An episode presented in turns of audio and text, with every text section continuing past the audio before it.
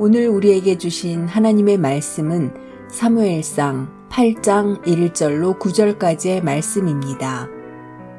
사무엘이 늙음에 그의 아들들을 이스라엘 사사로 삼으니 장자의 이름은 요엘이요 차자의 이름은 아비아라.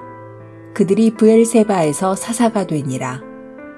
그의 아들들이 자기 아버지의 행위를 따르지 아니하고 이익을 따라 뇌물을 받고 판결을 굽게 하니라 이스라엘 모든 장로가 모여 라마에 있는 사무엘에게 나아가서 그에게 이르되 보소서 당신은 늙고 당신의 아들들은 당신의 행위를 따르지 아니하니 모든 나라와 같이 우리에게 왕을 세워 우리를 다스리게 하소서 한지라. 우리에게 왕을 주어 우리를 다스리게 하라 했을 때에 사무엘이 그것을 기뻐하지 아니하여 여호와께 기도하매 여호와께서 사무엘에게 이르시되 백성이 내게 한 말을 다 들으라.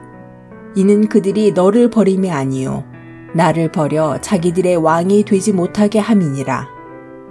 내가 그들을 애굽에서 인도하여 낸 날부터 오늘까지 그들이 모든 행사로 나를 버리고 다른 신들을 섬김같이 내게도 그리하는도다.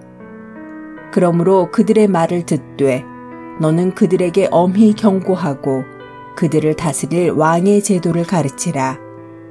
아멘.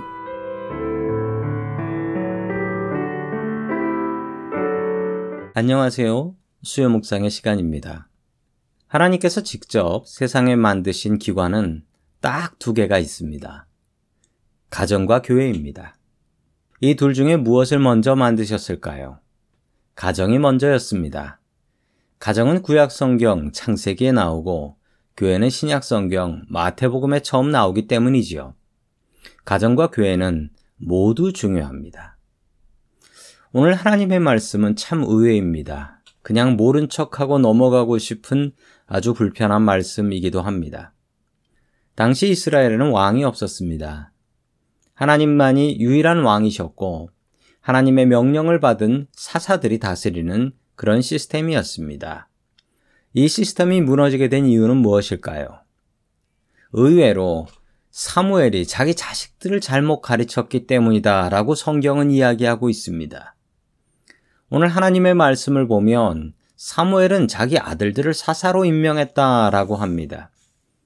사사는 절대로 부모 자식 간에 세습되는 것이 아니었습니다. 사무엘은 자기 자식들에게 사사직을 물려줍니다. 사무엘의 아들들은 아버지만을 믿고 돈벌이에 정신이 팔렸고 뇌물을 받고 엉터리 재판을 했다라고 성경은 말씀하고 있습니다.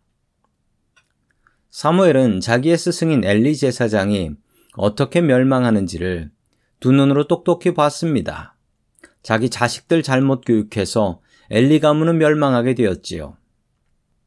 이것을 보고 자란 사무엘도 자기 자식 교육은 망쳤습니다. 이스라엘의 대표들이었던 장로들은 사무엘을 찾아왔고 사무엘의 아들들이 무능하고 불의하기 때문에 왕을 세워야 한다라고 주장했습니다. 이 주장을 하나님께서도 인정하시고 허락하셨습니다. 그리고 왕을 세워주셨죠. 사무엘이 가정과 자녀들을 위해서 기도를 안 했을까요? 그럴 가능성은 없습니다. 사무엘은 기도의 사람이었기 때문이지요. 그렇다면 무엇이 문제였을까요? 사무엘은 너무나 바빴습니다. 이스라엘을 돌아다니며 재판을 열었고, 이스라엘 백성들이 하나님께 돌아오기를 바라며 말씀을 전했습니다. 그러나 문제는 사무엘의 가정에서 터져 나옵니다. 사무엘의 부정한 아들들 때문에 이스라엘은 왕정이 시작되게 됩니다. 이처럼 가정은 소중합니다. 하나님께서 세우신 가정입니다. 우리의 가정을 위해서 기도해야 합니다.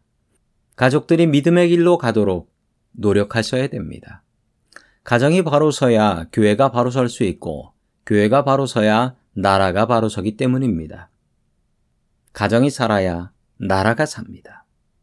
우리의 가정이 하나님을 두려워하는 믿음의 가정이 될 수 있기를 주의 이름으로 간절히 축원합니다.